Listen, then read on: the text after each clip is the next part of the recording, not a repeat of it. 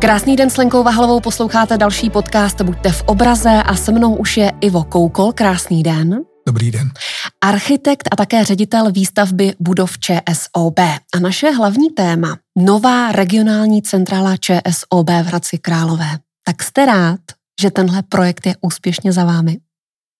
Ano, samozřejmě eh, každé dokončené dílo navíc eh, trvalo řadu let, vždycky to trvá několik let, když se staví takový dům, tak, eh, tak když se úspěšně dokončí, tak vyvolává jakýsi pocit uspokojení. A to, to dokončení je úspěšné, to, to musím říct, protože všechny peripetie, teď mám na mysli karanténu, covidu a všechno možné, co ten projekt potkalo, tak byl dokončen úspěšně a, a vlastně budova je od eh, prakticky srpna v provozu a byla nastěhována. Jsou tam všichni zaměstnanci, kteří tam mají pracovat, už tam, už tam pracuje, máme první zkušenosti z toho provozu, takže dá se to považovat za dokončenou věc. Ale ono to dokončení vlastně není nikdy žád, hmm. v, v jediném okamžiku. První fázi, když se dům dokončí, tak se vyzkouší z provozní, zase, že všechno funguje, pak se nastěhují zaměstnanci nebo lidi, kteří to užívají a přichází se logicky na řadu věcí, které je dobré ještě třeba upravit a, a, a které se ten dům vyžádá, který prostě nikoho logicky ani nemohli napadnout dříve. A pak je ještě další fáze jedna, tak po třech, šesti měsících, když se věci začínají usazovat a přijde ještě další vlna podnětu a nápadu. A nakonec ten dům žije pak desítky let a je to pořád stejné, protože nikdo neví, jak budeme jako ČSOB fungovat za, za pět, za deset let a ty domy tohoto typu se musí stavit jako domy velmi flexibilní. Takže ten okamžik vlastně toho dokončení je takový jenom trochu pomyslný, ano, odejde stavba, ale je to jenom jeden z mnoha, jeden z více bodů vlastně v životě toho domu a ty další body, ty, ty další momenty, třeba i výrazných změn eh, způsobu užívání ten dům ještě čekají. Bude se dotvářet ještě okolí té hradecké centrály? My jsme si troufli nastartovat, eh, si doufejme, že pozitivní rozvoj celé té lokality Aldisu právě vstupem, volbou, volbou toho místa a samozřejmě součástí projektu byla úprava a a jakási rekultivace toho okolí. Ten Aldis je, má částečnou zástavba, částečnou ne, nemá a, a jsou tam volné pozemky a čeká vlastně vzhledem té své poloze, atraktivní poloze nedaleko centra města, čeká ještě na svůj definitivní rozvoj. A my jsme zároveň s tím ve spolupráci s městem se snažili připravit i koncept vlastně vize nebo spíš vize toho Aldisu a, a ta vize se proměnila pak v územní studii a ta územní studie počítá i s tím, nebo mapuje, popisuje to, co by se mělo stát na celém tom území. Cílem je mix, tak jak to bývá, když se podaří udělat kus zajímavého města, mix služeb, bydlení a, a komerčních objektů, kterých, jako je ČSOB, kancelářských objektů. Věříme, že se tohleto podaří, ale samozřejmě to už není na nás. My jsme udělali ten, ten první krok. A pak je tam ještě veřejný prostor, to je ten nejdůležitější detail, protože budovy jsou budovy, ale to, kde žijeme, to, kde fungujeme, je veřejný prostor. A my jsme eh, upravili veřejný, nebo upravujeme tu část veřejného prostoru, která je v okolí budovy, ale zároveň i město navázalo na, to, na, to, na ten svůj eh, na to svoji územní studii a dneska už má projektovou dokumentaci na úpravy nebo revitalizaci veřejného prostoru po Liščině nábřeží, mm-hmm. ale i v rámci Aldisu a bude je dokonce v brzké době, věříme, realizovat, takže ta proměna je mm, před náma. A jak to vypadá s lávkou přes Labe? Lávka je takové hradecké téma, jak jsme hmm. se, se dozvěděli. A, plánovaná je už více než 10 let, protože je logickým propojením pro pěší, nebo bude logickým propojením pro pěší a, a cyklisty mezi jednou a druhou částí města na obou březích. A když jsme hledali a vybírali následně lokalitu pro výstavbu regionální centrály, tak byla, byla ve hře řada, řada zajímavých lokalit, dokonce nejenom, nejenom v Hradci. A jedna, jeden z důvodů, byť ne úplně podstatným, taky pro volbu lokality na Aldisu byla ta, ta představa té lávky, tehdy už byla vyprojektovaná, byla architektonická soutěž uskutečněná, takže už jsme si ji velmi dovedli představit. A i ta blízkost vody má něco do sebe? Samozřejmě, hm, každý dům na vodě hm, má hned jednu velkou výhodu, jenom tu, tu samotnou přítomnost, vlastně ty, ty hladiny a to všichni víme a cítíme, když se díváme kdekoliv. Ale k té lávce ještě, ale městu se nepodařilo s do okolností tu realizaci lávky dotáhnout před zahájením stavby budovy a protože jsou vlastně velmi blízko vedle sebe, tak nebylo ani možné, aby ty stavby běžely souběhu, tak město naopak počkalo a zahájilo stavbu teď v září s tím, že lávka bude hotová v létě nebo na podzim příštího roku. Vy jste řídil i výstavbu budov tady v Radlicích, dvou budov ČSOB. V čem je třeba ta hradecká centrála jiná, odlišná od těchto stávajících budov, kde právě teď natáčíme podcast? Když každá budova, byť má mm, podobné zadání v těch základních tématech, je to kancelářská budova, uživatel je mm, vlastně stejný, je, je ČSOB, let, které provozní parametry jsou stejný. My jako investor jsme měli i docela jasnou představu ve všech těch třech případech, eh, jak eh, má být budova koncipována technologicky, orientována na životní prostředí mm-hmm. a mhm. tak dále. Takže to jsou ty jaksi spojovací eh, body. Ještě jeden z nich je velmi důležitý, že ty budovy jsou připravovány pro jedinou komunitu, pro jedno společenství, pro jednoho uživatele tudíž jsou koncipovány vlastně tak, eh, že mají, že jsou, že mají hierarchické prostory. Dneska už před pár lety jsme se všichni odstřihli od těch drátů, takže jsme mobilní při práci, můžeme pracovat kdekoliv a, a vytváří vlastně jedno velké pracoviště, počínaje, něk, všechny mají kavárnu dole, někde jídelny, eh, společné eh, zázemí, společné prostory, formální i neformální. Všechny mají i standardní pracoviště a všechny nakonec skončí do střešní zahradu a všechno tohle to je jedno pracoviště, to je ještě ten, ten poslední jakýsi spojovací leitmotiv nebo, nebo ta červená nit, ale ty budovy jsou různě velké a ono to není tak, že i když je takto uživatelsky zadána budova, že dopadne stejně, může dopadnout stejně, stejně když má stejnou velikost větší a menší, ono to, ta menší není zmenši, zmenšením té větší. A e, stejně tak každá je na jiném pozemku a logicky správný architekt, a my jsme se snažili vždycky zvolit ty, ty nejlepší architekty, což se snad povedlo, hledá taky kontext toho místa a koncipuje architekturu tak, aby komunikovala s okolím. To bylo no, mimochodem taky i součást našeho přání a zadání, aby ty budovy se dobře integrovaly, kterákoliv z nich do, do lokality, aby, se, aby byly dobrými sousedy v místě, kde, kde budou postaveny.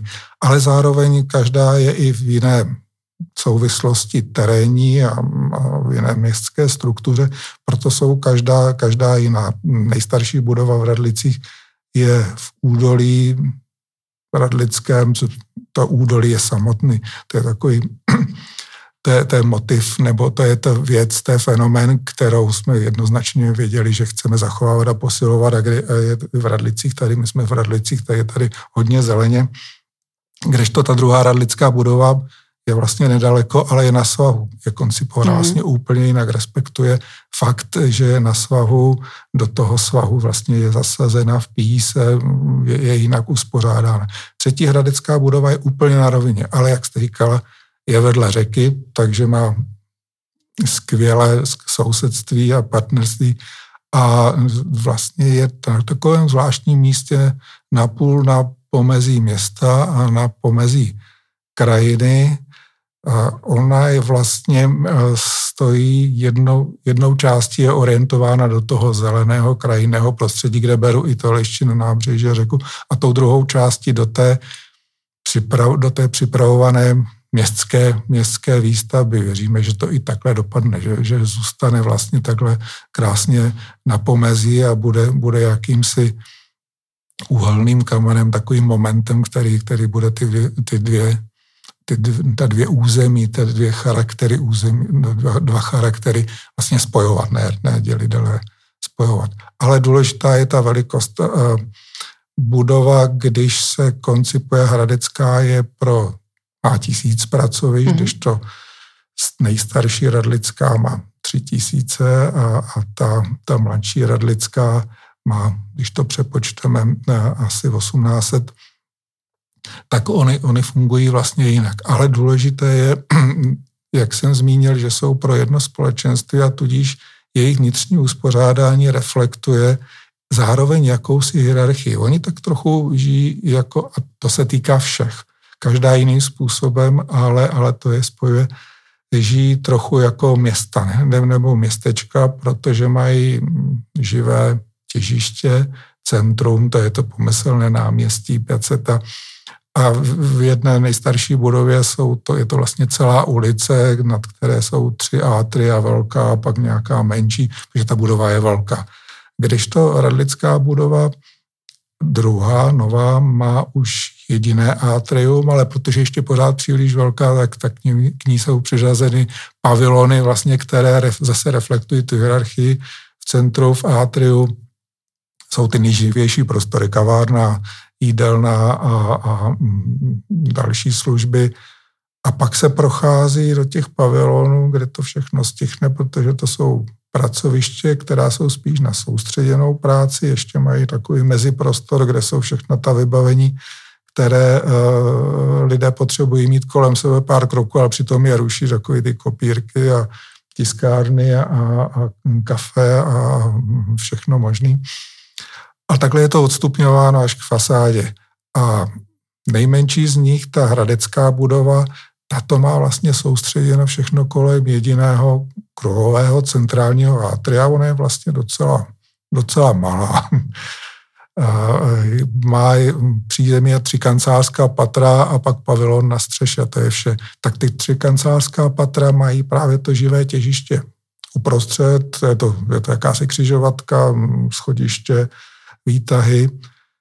Z toho, z toho těžiště, z toho živého eh, centra se prochází všemi směry k zónám, které, kde jsou pracoviště rozmístěny kolem, kolem fasád různě, ne, různě velké zóny, podle toho víceméně, jak ty pracovní týmy potřebují pro 16, pro 20, pro 24, ale ono se to pořád mění, takže, takže ty hranice nejsou nějak pevné. Všechny prostory jsou propojené, ale ten průchod mezi tím živým relativně rušným centrem a, a klidným okrajem, ten je to vytvářen zasedačkama, takovým kordonem a ty průchody jsou filtrem.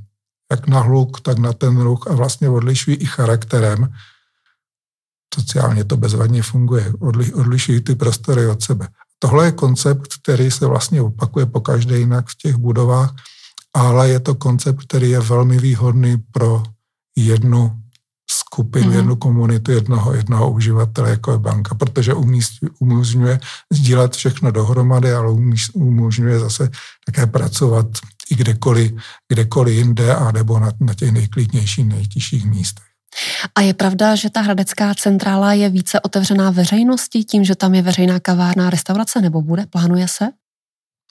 Je nejotevřenější. Ano, hmm. právě protože na rozdíl od těch hradlických vlastně už dneska se integruje do toho živého centra, ono před ní vlastně, až ta lávka bude dokončena, tak na ní naváže, před ní poběží uh, taková promenáda, která propojí tu západní část města se šimkovými sady a s částmi města na, na druhém směru, takže věříme, že ta hlavní fasáda je je i na budoucím vlastně poměrně rušném místě eh, toho Aldisu.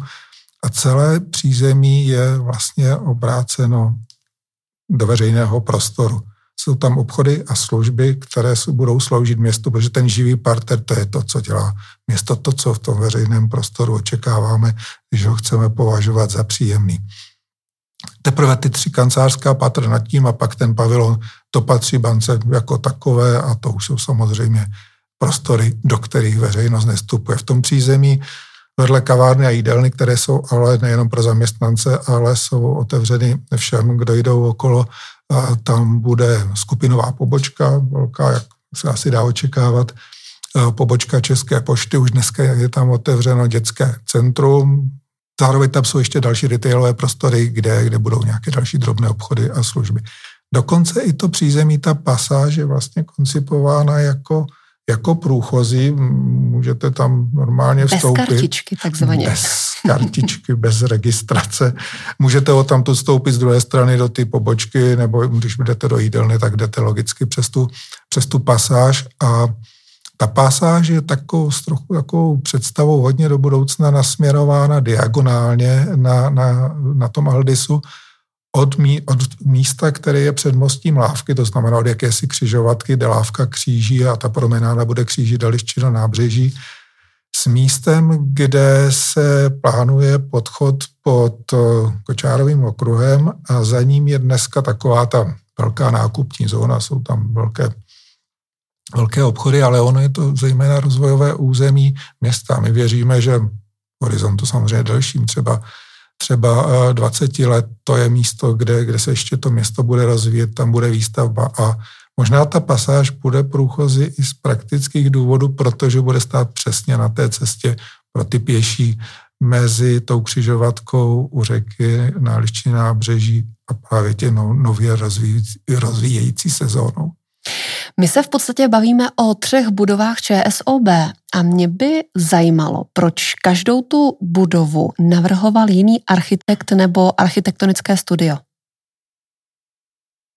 Panka, hm, jak si z principu a díky svým taky vnitřním pravidlům pořádá tendry a soutěže eh, kdykoliv, jako je to je to možné a vhodné a i v tomto případě, v případě všech budov, jsou architekti vlastně vítězové architektonických vyzvaných soutěží, ne, ne úplně standardní eh, soutěží, velmi, řekněme, eh, koncipovaných sofistikovaně, takže jsou moderovány v průběhu prací. Eh, není to tak, že bychom vyzvali architekty, aby předložili své návrhy ale s architekty na těch návrzích průběžně pracujeme, samozřejmě s každým zvlášť a máme tak ten komfort a, a výhodu toho, že na konci dne máme několik návrhů, které jsou všechny bezvadné.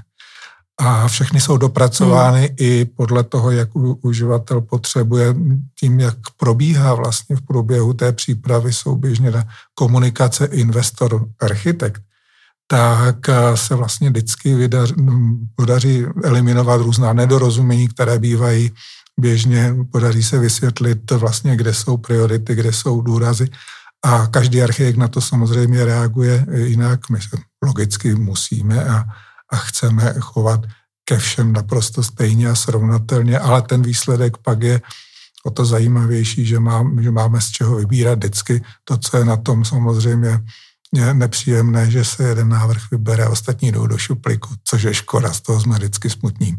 Byly tam i nějaké odvážné návrhy? Všechny jsou odvážné. Snad jsme se eh, v té, u té první soutěže, která se týkala té nejstarší budovy, kde bylo těch návrhů velké množství, tak tam byly, řekněme, návrhy standardnější a bylo jich přes 40 a, a, a třeba méně méně výjimečné e, svojí koncepcí a zároveň ale řada, řada, velká řada velmi atraktivních, zajímavých a dobře domyšlených návrhů. A u těch dalších dvou soutěží, které byly vyzvané, tak tam to byly bez výjimky velmi, velmi zajímavé a kvalitní návrhy.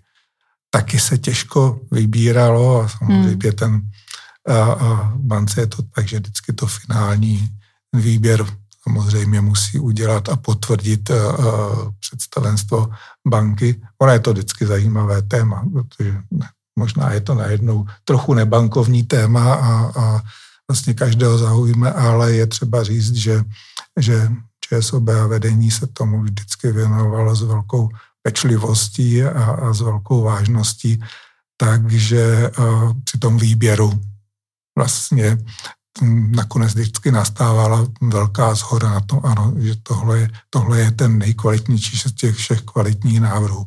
Ale vždycky to byly zároveň volby odvážné a, a, a zvízí. Hradeckou centrálu jsem osobně nenavštívila, zatím viděla jsem jenom fotky a přestože každou tu budovu dělal jiný architekt nebo architektonické studio, tak působí koherentním dojmem. Mám správný pocit a je to dobrý pocit?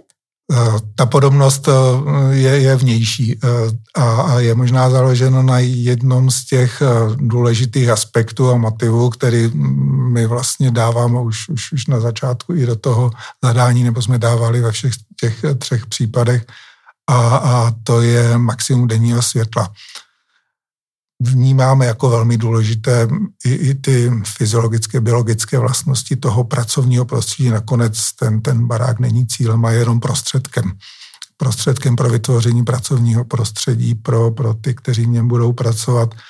A, a mezi ty samozřejmě patří světlo, teplota, klima, vzduch, všechny ty takové ty aspekty, které potřebujeme k přirozenému životu. A u toho světla, teď se k němu vracím, maximum denního světla je, je součástí naší přirozenosti, všichni to považujeme v denní době za, za, za potřebné a za příjemné, nakonec to, nakonec to určitě stimuluje i, i naši, naši aktivitu pozitivně.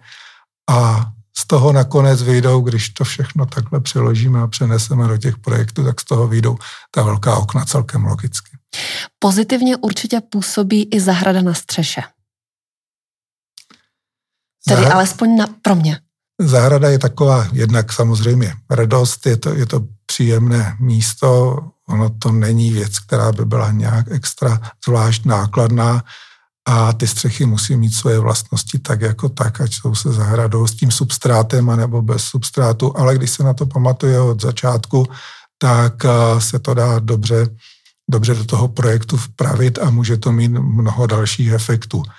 Ale zahrada je, jak, jak říkám, jsou to zahrady, které jsou pobytové, takže jsou částí pracovního prostředí. Vlastně pracovníci banky mají o hromadu metrů čtverečních své pracovní plochy více, ale důležité jsou taky pro ovlivňování mikroklimatu v okolí budovy. Ony totiž, mm, ty, ten substrát je různě vysoký a přesto mm, jako ta upravená zemina je od 40 do 150 cm, nebo u té hradecké budovy je to, myslím, do 120 cm, vytváří vlastně terén, eh, který eh, je, je posázen nejenom nízkými rostlinami, ale i keři a stromy, ale hlavně má velkou jímavost dešťových vod a tím pádem ovlivňuje pozitivně to, to bezprostřední okolí, protože zvyšuje vlhkost v létě, zejména snižuje teplotu, je to jenom o pár stupňů, ale je to velmi zřetelné a oproti těm pevným střechám, když se dělají tvrdé střechy, které se naopak v létě rozpalují, tak to samozřejmě má příznivý vliv na bezprostřední okolí. Tady retence dešťových vod, to zadržování, to je samozřejmě logické a u těch eh, budov dokonce je to v takové míře díky té mocnosti té zeminy, že ten odtok je tak pomalý, že při běžných deštích skoro ani z té budovy nic neotéká, když přijde zase pak teplo, tak ono se to spíš zpátky odpaří. A při uh, větších deštích to jde ještě do retenčně akumulačních nádrží a používá se to pak pro suché období v zálivce, takže my vlastně hospodaříme s, kaž, tou vodou. S každou díky, kapkou. Díky, přesně tak, díky, díky těm, těm střechám vlastně vytváříme jakýsi malý vnitřní koloběh. Můžete prozradit, jaké architektonické studio vymyslelo budovu té hradecké centrály a jestli ten jejich vítězný návrh se zrealizoval tak, jak ho podali, anebo tam byly nějaké úpravy? Eh, hradecká budova je návrhem architektů studia kanceláře ateliéru Projektil, architekti Roman Brichta a Adam Halíř, ale samozřejmě velkého týmu jejich spolupracovníků, jak v ateliéru, tak ale i v řadě dalších spolupracujících kanceláří, specialistů, projektantů. Mnoha profesí se samozřejmě na takovém projektu zúčastňují desítky. To, co vyjde při volbě konceptu, je opravdu architektonický koncept z té soutěže, jak jsem ji zmiňoval. A není to v žádném případě ještě projekt. Hmm. A další fázi je úprava toho architektonického konceptu tak, aby pak mohlo přejít do další projektové fáze, což je už dokumentace pro územní řízení, stavební řízení a tak dále, kdy se to všechno spodrobňuje.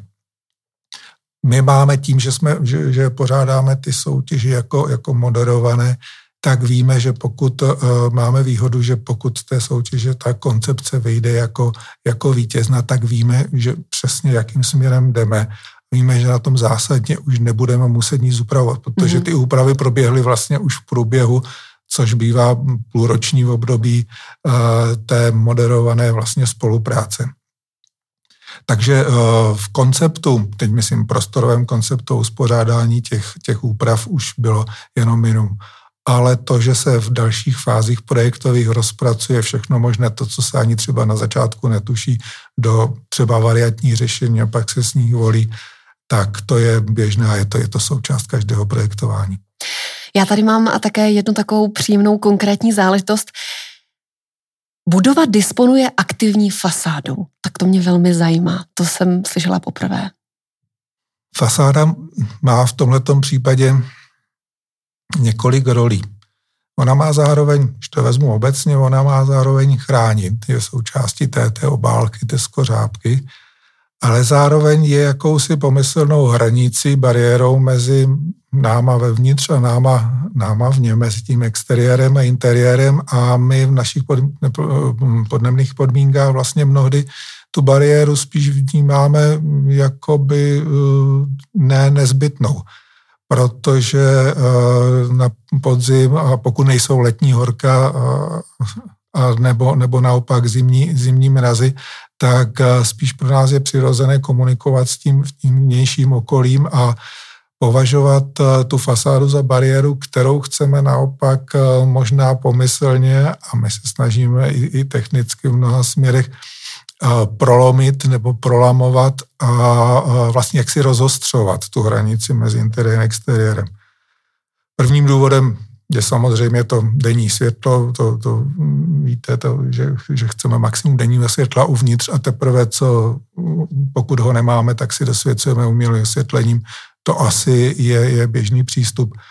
Ale důležitá je taky transparentnost budovy. My potřebujeme vlastně pro svoje oči koukat nejenom, nejenom na ty čtyři metry té místnosti nebo toho prostoru, ve kterém jsme, ale potřebujeme zaostřovat taky na dálku, což jsme tisíce generací dělali a, a nyní, jak jsme v budovách, pracujeme v budovách, což je vlastně otázka až posledních, bych řekl, několika málo staletí, eh, tak najednou se nám ty podmínky mění a ono, ta naše fyziologie, ten organismus úplně tomu neodpovídá.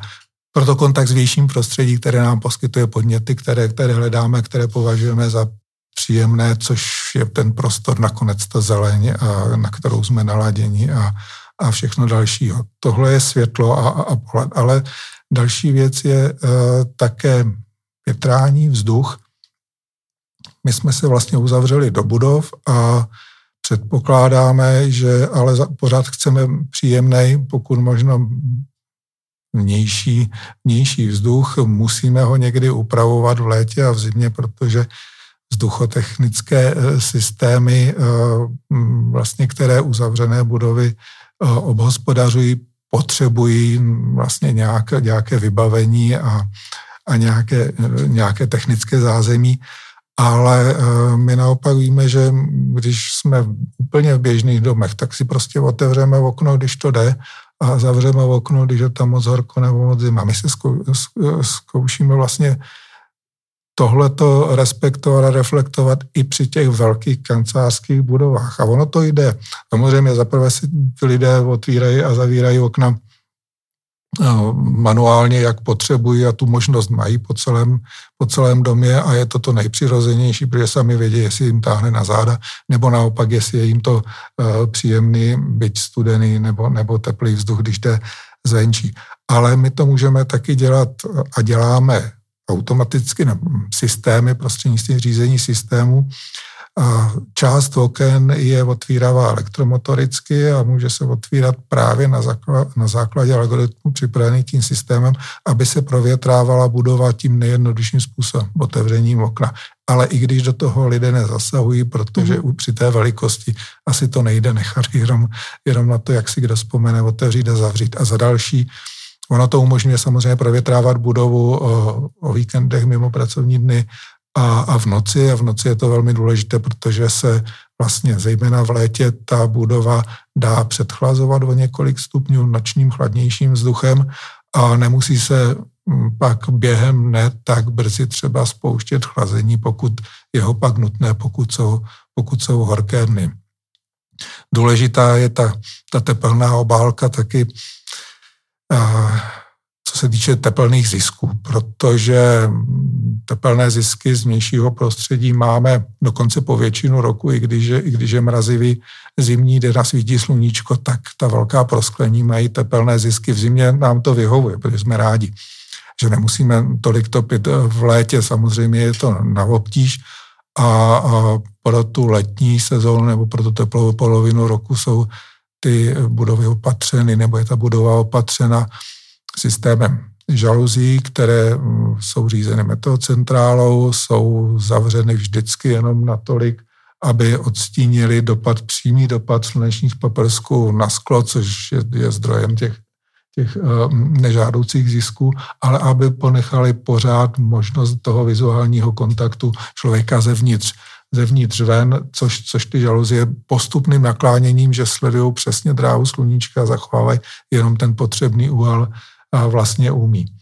No a, a na noc anebo na nepracovní dny se pak můžou v létě a zimě se zavírají a vytvářejí ještě jednu vlastně jakousi obálku tepelnou, buď proti přehřívání, nebo proti prochlazování budovy, když je v tu chvíli mimo provoz. To všechno je vlastně kombinace hmm. způsobu, hledání způsobu, jak tu obálku relativizovat. Když se ještě zaměříme na Hradeckou centrálu, tak Novináři si v tiskové zprávě mohli přečíst, že je to ekologická budova. Je.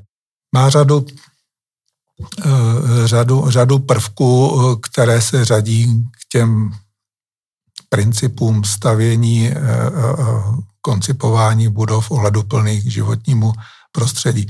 Já jenom předešlu, že to, to projekt, vyprojektování a, a výstavba té ohleduplné budovy, to je, to je jeden krok a je to ten první krok a ta, ten druhý krok, možná ještě důležitější, protože je mnohem delší, je také ohled, užívání budovy ohleduplně k životnímu hmm. prostředí, což se ovlivňovat mnoha způsoby, jak teda cíleným, cíleným způsobem řízení té budovy, mluvíme pořád o těch velkých kancelářských budovách, tak samotným chováním toho uživatele. Ale pojďme zpátky k tomu novému projektování. Asi, asi to nejzajímavější, nebo to, co je na té budově unikátní, je systém chlazení a vytápění. Budova vytápěná, chlazena tepelnými čerpadly, není tam žádná kotelna, žádný teplovod, žádný plyn. Tepelnými čerpadly, které berou energii eh, ze systému zemních vrtů, je tam 107 energetických vrtulů hlubokých až 200 hmm. metrů a celý ten masiv, to zemní pole je vlastně zdrojem energie. De facto zdrojem tepla pro zimní vytápění a místem, kam se ukládá teplo z budovy při letním chlazení, abychom ho nevypouštěli do vzduše, ukládáme ho do země. Tenhle ten uh, systém je, je, je velmi, velmi výjimečný v tomhletom rozsahu a to má v současné době jen, jen málo budov, velmi málo budov v hmm. Evropě, jednotky nebo nějaká desítka. A v Čechách je to unikát s jedinou výjimkou a to je budova ČSOB v Radlicích, ta druhá Radlická, která je o dva roky starší. Konec i ČSOB se, se těmi budovami, a vy jste zmínila, že, že mají jakousi jakési spojovací témata, které jsou na nich vidět. I eh, ČSOB se prezentuje těmi budovami. Ona se vlastně hm, ty budovy o ČSOB něco, něco sdělují. Já si myslím, že sdělují a bylo to taky hodně důležité. Bylo to kdysi, kdysi na začátku přípravy stavby první budovy diskutováno, jaké má být to sdělení o ČSOB, jak má být vlastně ta budova, co má, jak má banku reprezentovat a byla tam velká zhoda. A teď myslím opravdu hmm. nejvyšší vedení banky a v tom, že má být přátelská, že má být otevřená, že se má dobře integrovat do okolí, že má být dobrým sousedem. Zároveň, že má to druhý téma bylo pak uh, být optimálním prostředím, protože to je jejím hlavním cílem. A za třetí, že má být ekologicky orientovaná a technologicky tak progresivní, jak jen je to rozumné a možné. Tak uh, to sdělení, ta, ta první část, uh, to se snad dokonce i podařilo do těch budov promítnout. Tak my vám moc děkujeme a já vám děkuji za rozhovor. Mým dnešním hostem byl Ivo Koukol, architekt a také ředitel výstavby budov ČSOB. Moc děkuji. Já taky.